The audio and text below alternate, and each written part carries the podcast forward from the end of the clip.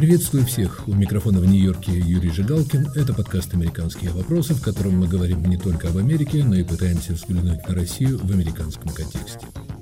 Воздушный мост в Мариуполь. Может ли международное сообщество спасти защитников Мариуполя и мирных жителей города?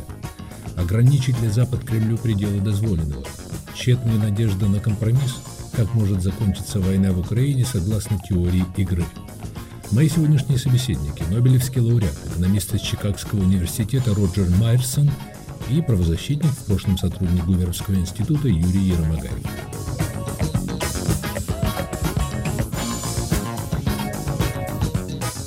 Прямым поводом для нашего разговора стала статья Юрия Еромагаева, опубликованная газетой «Вашингтон Таймс».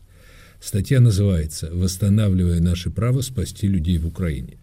Для спасения людей в Мариуполе Америка может организовать воздушный мост, по которому будут доставляться медикаменты, продукты, гуманитарная помощь, как 74 года назад доставлялось все необходимое в изолированной советской армии от всего мира Западный Берлин, пишет Юрий Еромагаев.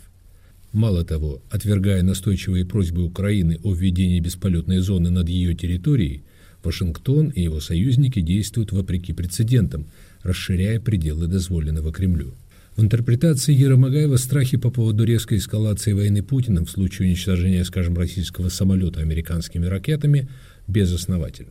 Но Роджер Майерсон предупреждает, что разнобой в трактовке понятия «красная» или «крайняя черта» России и Украиной, Россией и Соединенными Штатами в действительности чреват пагубными последствиями.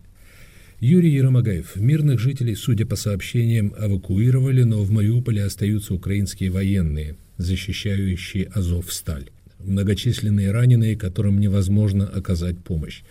Ваша идея воздушного моста все еще может быть актуальной. Говорить и действовать в этом направлении по-прежнему нужно, и я думаю, что это реалистично. И говорить в первую очередь сейчас нужно о раненых, которые находятся на территории Азовстали, которых там много, и которые полностью лишены какой-то медицинской помощи и лекарств. То самый прямой способ это эвакуировать их оттуда немедленно, но как минимум доставить туда все необходимые медицинские лекарства, препараты для того, чтобы помочь им там выжить. Юрий, объективно говоря, реалистично ли ваше предложение? Ведь мы видим, что западные столицы подчеркивают свое нежелание не только напрямую вмешиваться в этот конфликт, но и не допускает даже намеков на такое вмешательство. А вы предлагаете послать вертолеты для вывоза мирных жителей и раненых. Ну, это, не, не, во-первых, не называется прямым вмешательством, гуманитарная помощь, но тот же Красный Крест сейчас участвовал в эвакуации э, людей из э, того же Азовсталя. Так что это не прямое военное вмешательство в конфликт, это чисто гуманитарное участие в этом конфликте, которое всегда во всех войнах как правило, считалось абсолютной нормой. Вопрос между реалистичностью и желанием – это разные вещи. Желает ли этого администрация Байдена? Скорее всего, нет.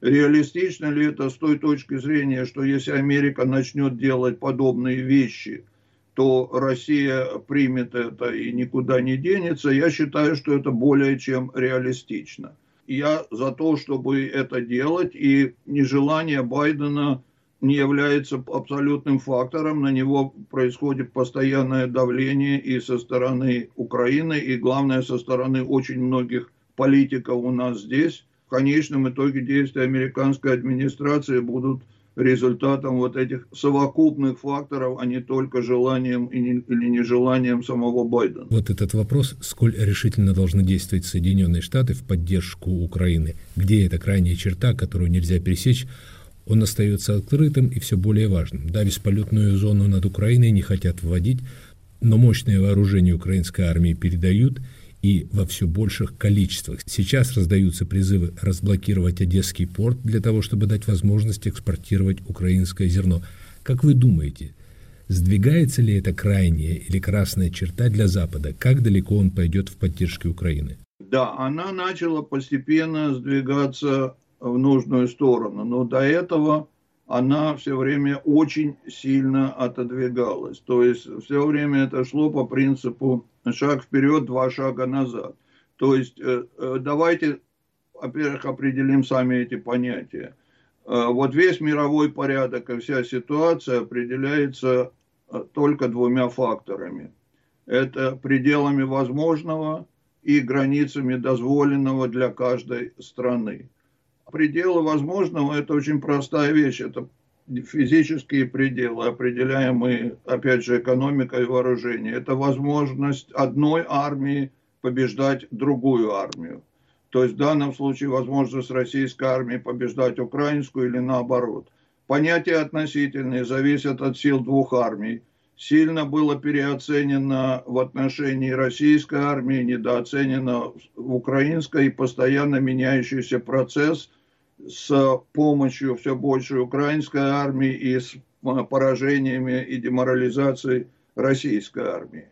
Границы дозволенного или то, что вы называете красной чертой, это то, что каждая страна может делать, не ожидая очень вредных и опасных для себя последствий с другой стороны.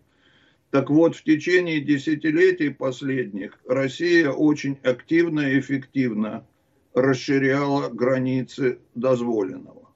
А Америка, наоборот, их добровольно сужала.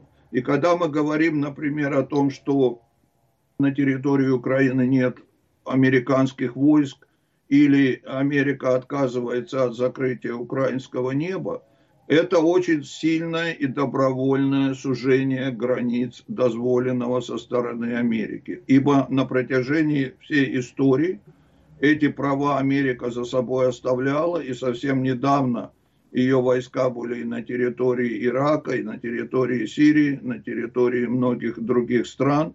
А, когда было нападение на союзническую страну, даже не члена НАТО, например, э, того же Кувейта, то Буш э, старший тогда быстро развернул американскую армию силы НАТО против Ирака, и это тоже считалось совершенно естественной и дозволенной реакцией. Но, Юрий, разница очевидна. Она состоит в том, что тогда Соединенным Штатам не противостояла страна с крупнейшим ядерным арсеналом, применением которого она пугает Запад, резко поднимая цену последствий вмешательства в войну в Украине. Но это совершенно условная мера баланса сил. На самом деле роль ее чрезвычайно раздута и преувеличена. То есть вы считаете, что Владимир Путин, будучи в слабом положении, совершенно непомерно расширил для себя рамки дозволенного, и для Запада было бы совершенно естественно вернуть его в эти рамки? Это единственное главное, что нужно делать. Потому что такая страна, как Россия,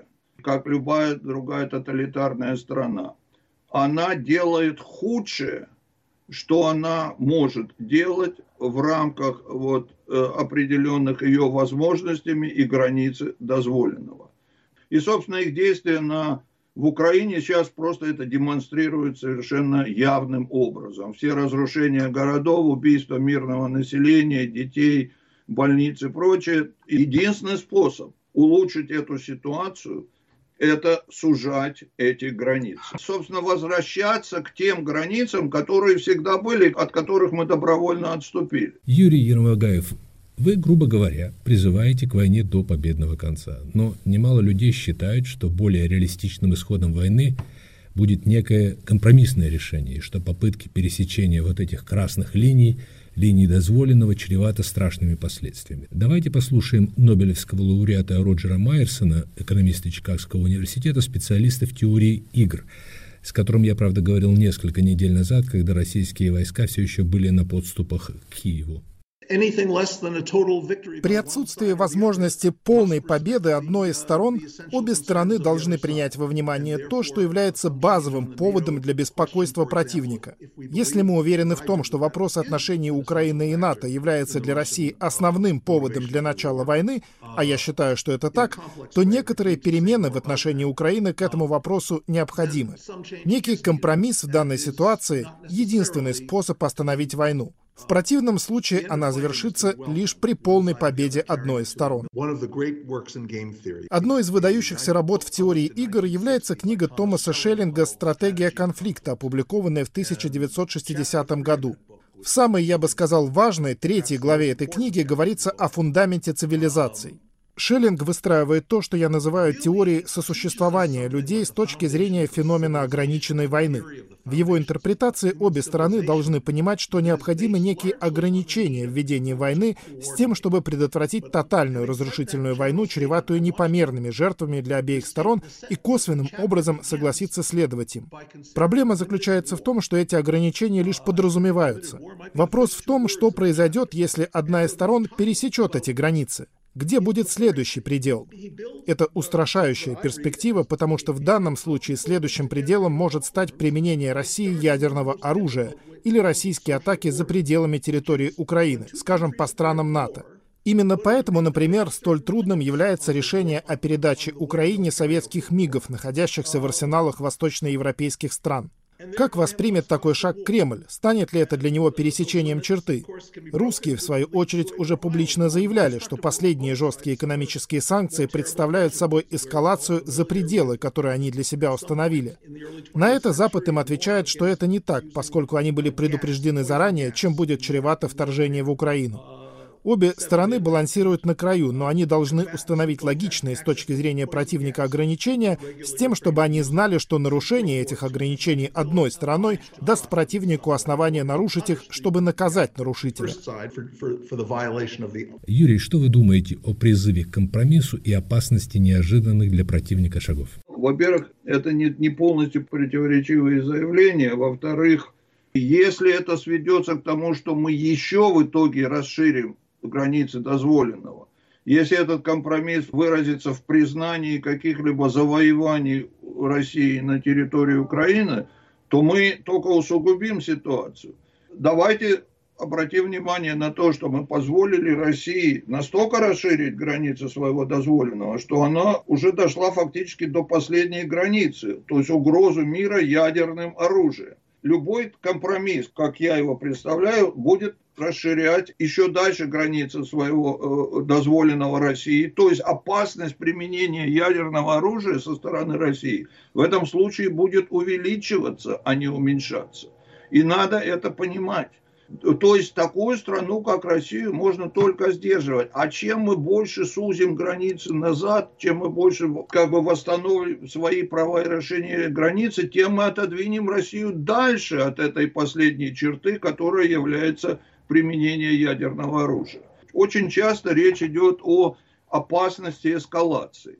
Так вот, главной опасностью эскалации является бездействие с нашей стороны, когда Россия ожидает от нас решительных действий. Если мы не хотим эскалации войны. Мы должны действовать, а не бездействовать. Мы должны уменьшать возможности России что-то делать. Мы должны уменьшать ее агрессивность. Мы должны уменьшать ее опасность. А если мы будем бездействовать, она будет только возрастать. Мы вернемся к разговору с Юрием Еромагаевым и Роджером Майерсом. Оставайтесь с нами.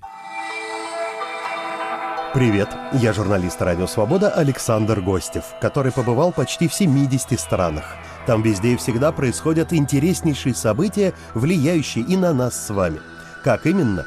Об этом подкаст «Атлас мира». Я делаю его вместе с моим коллегой Ярославом Шимовым, знатоком Европы. Слушайте и подписывайтесь в агрегаторах подкастов в Apple, Google, Spotify и в других приложениях. Самые интересные дискуссии из соцсетей. Подкаст «Цитаты свободы». Каждый понедельник и четверг я, Аля Пономарева, пересказываю вам самые важные дискуссии, чтобы вы могли не тратить время на чтение Фейсбука и просмотра Ютуба. Слушай подкасты «Радио Свобода» в iTunes, на Google Podcasts, в Яндекс Music, в Castbox и Spotify. Подкасты «Радио Свобода».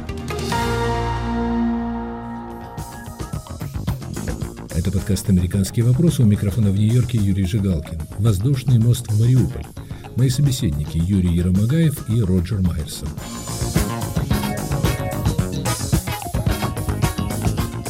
Юрий Еромагаев, судя по ответу западных столиц на российскую агрессию в Украине, там явно обеспокоены, что пересечение этих красных линий, о которых говорит профессор Майерсон, действительно может быть чревато ядерной войной. Когда я говорю о том, что надо восстановить на самом деле. Не просто расширить, а восстановить те границы дозволенного, которые всегда были у Запада. Я не столько говорю о том, что Запад будет пересекать красные черты, а о том, что России надо заставить вернуться на несколько красных черт назад, которые она уже пересекла. Значит, по поводу опасности и возможности применения ядерного оружия. Здесь преувеличивается фактор э, восприятия и желания со стороны Путина это делать. Здесь смешиваются такие понятия, как желание и возможность. Желание Путина может возрастать по мере успехов Украины и э, побед Украины в этой войне, использовать ядерное оружие. Но возможности его будут резко уменьшаться, потому что с каждым таким шагом будет уменьшаться его власть. Вы видели выступление Путина 9 мая на Красной площади, это уже был достаточно побитый Путин. Путин не может сам запустить ракеты с ядерными боеголовками на Запад. От того, что он нажмет красную кнопку, ничего само по себе не полетит. Я вообще не знаю, к чему эта красная кнопка прикреплена, может, у него чайник закипит от этого. То ли по, по разгильдяйству российскому, то ли потому, что на всякий случай провод не туда подсоединили. Но даже если по этой красной кнопке пойдет такой приказ ядерной атаки, то он должен пройти через длинную цепь исполнения этого приказа. Для того, чтобы в конечном итоге взлетели ракеты, в этом должно участвовать много людей, и каждый должен этот приказ безукоризненно исполнять. Так вот, чем слабее власть Путина, чем он больше теряет лицо, чем он больше загнан в угол, тем меньше вероятность, что каждый из этих людей этот приказ исполнит. Я приведу в качестве примера, казалось бы, не связанные вещи. Вот как повела себя Альфа-группа во время августовского путча в Москве или как повел себя Беркут во время революции Евромайдана в Украине, почему они не стали э, расстреливать толпы там и там. А по одной простой причине, потому что они чувствовали, что власть слабеет. И никто не хочет брать на себя ответственность, и никто не хочет принимать решения, если они уже не верят в абсолютность этой власти и в абсолютность победы.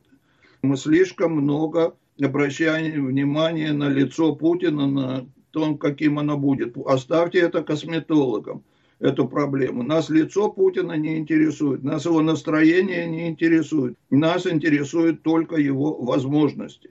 Чем больше Россия проигрывает, тем его возможности резко уменьшаются, и тем он становится более безопасным. И, как мы видим, эти границы дозволенного с точки зрения Соединенных Штатов, в общем, расширяются – учитывая, что Украине передаются гаубицы и уже тысячи ударных беспилотников. Шаги по расширению своих прав и так сказать, своих границ дозволенного со стороны Запада, они есть.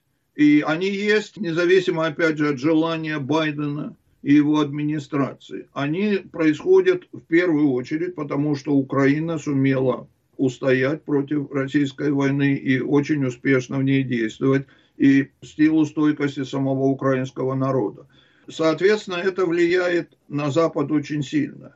На Западе есть очень много политиков, которые настроены гораздо более решительно, чем Байден.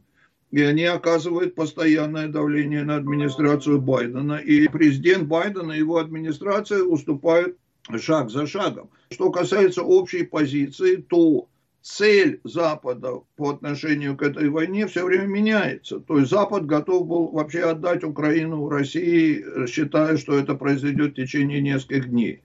Не произошло.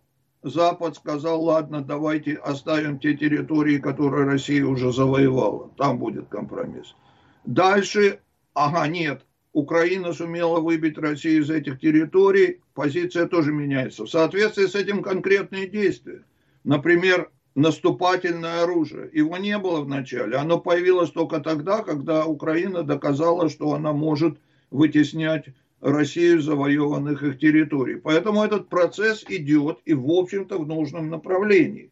Единственное, что время от времени, к сожалению, возникают отступления от него, как вот Давича, наша начальница разведки, заявила, что Америка не будет делиться с Украиной разведданными по поводу э, нахождения главных российских генералов и по поводу тех э, мест, с которых происходит э, обстрел Украины с территории России. Я считаю, что опять вот добровольное сужение. А главное, что в любом случае Россия будет заявлять все равно, что Америка это делает. Но в целом я надеюсь, что процесс будет идти в нужном направлении. Тем не менее, в прессе появляются сообщения о том, что западные правительства начала тревожить перспектива затяжной войны в Украине, исхода которой не видно – Такая затяжная война, понятно, ничего хорошего Европе не обещает, поэтому, наверное, можно ожидать, что они все-таки будут поощрять Киев к поиску компромисса. Как говорит профессор Майерсон, компромисс в принципе возможен, потому что стимулы к его достижению есть у обеих сторон. Прекращение огня, скорее всего, позволит России сохранить под своим контролем на какое-то время территории, которые они захватили. Это нельзя рассматривать как реальное мирное урегулирование, хотя в некоторых случаях в отсутствии мирных соглашений линии разделения двух сторон превратились в де-факто границы, сохраняющиеся в течение десятилетий. Но это не должно быть препятствием к поиску компромиссов. Я думаю, украинцы должны сейчас задаться вопросом, что для России наиболее важно — Легко ли Владимиру Путину будет отказаться от претензий на Донбасс или на Крым Севастополем? Добавьте к этому разрыв экономических связей с Евросоюзом и Соединенными Штатами, который приведет к резкому увеличению экономической зависимости России от Китая, чья экономика в 10 раз больше российской. Как себя поведет китайское руководство, когда оно четко осознает, что Россия, создавшая себе врагов со всех сторон, полностью зависит от торговли с Китаем, который не находится в значительной зависимости от российского импорта? Я думаю, в Кремле стоит крепко задуматься над этим, над тем, какая роль будет отведена России. В таком контексте, что принесет русским победа над Украиной? Поэтому они должны быть готовы к уступкам. Им также необходим мир. Юрий Ермогаев, с вашей точки зрения, возможен компромисс? Как он может выглядеть? Все эти вещи очень слабо определены. Во-первых, есть несколько совершенно разных понятий. Есть понятие приостановка огня. Это чисто тактическое понятие, которое решается, в общем-то, исходя из стратегических и военных соображений, в основном на основании того, что считают обе армии. То есть, если армия считает, что ей нужно время на то, чтобы перевооружиться и дислоцироваться, такие переговоры и договоры возможны. Это чисто тактические, как правило, ну, может, стратегические, но военные решения. Второе решение – временное перемирие. Это уже договор, который, в принципе, может быть заключен, я считаю, Украиной только в случае освобождения от всех территорий, включая весь Донбасс, возможно, за исключением Крыма. Но это временное перемирие, я подчеркиваю. Это еще не мирный договор. Я считаю, что мирный договор без освобождения Крыма невозможен. Почему я считаю временное перемирие допустимо с точки зрения Украины? Потому что вот на тех условиях, о которых я говорю, если Россия вынуждена будет вывести все войска, включая из всего Донбасса, то для Путина это будет безусловным поражением. И, скорее всего, на этом режим его очень быстро слетит. А когда слетит путинский режим, я считаю, что у Украины будет вполне реальная возможность получить назад Крым от России, от нового российского правительства. Но, Юрий, с российской точки зрения, то, о чем вы говорите, вряд ли выглядит компромиссом. Вы говорите, по сути, об отступлении и поражении России. С точки зрения Украины, это компромисс, она на время оставляет Крым э, российской территории. На время, я подчеркиваю. В этом компромисс со стороны Украины. А России, Путину, вы предлагаете смириться с поражением, что сейчас, в общем, трудно представить. Да, но если Россия останется в Донбассе, э, тем более расширенном, это будет поражение для Украины. Это никак не может быть компромиссом для Украины. После всех потерь, которые понесла Украина, количество убитого гражданского населения, разрушенных городов и всего прочего – если Донбасс останется за Россией, это для Украины э, поражение, это не компромисс. Иными словами, вы считаете, что конец войне может положить только победа Украины? Я думаю, что другого варианта нет, и я думаю, что Запад должен ставить ровно на этот вариант. Я думаю, что он реалистичен. Он сильно зависит, конечно, от поддержки Запада. Меньше всего от целей и желания Путина слишком много происходит процессов, и трудно определить всю динамику. Но один из важнейших процессов – это состояние российской армии. И в первую очередь не его вооружение, даже численный состав, а ее мораль. И я вижу возможный конец войны в распаде российской армии. Это был подкаст «Американские вопросы», который вел из Нью-Йорка Юрий Жигалкин. Воздушный мост в Мариуполь. Как ограничить пределы дозволенного Кремлю. Моими собеседниками сегодня были Нобелевский лауреат, экономист Роджер Майерсон и правозащитник Юрий Ермогаев. Слушайте нас в эфире, на YouTube, на всех доступных вам сегодня подкаст-платформах. Подписывайтесь на «Американские вопросы» на Google Podcast, iTunes, читайте расшифровки моих бесед на сайте Радио Свобода.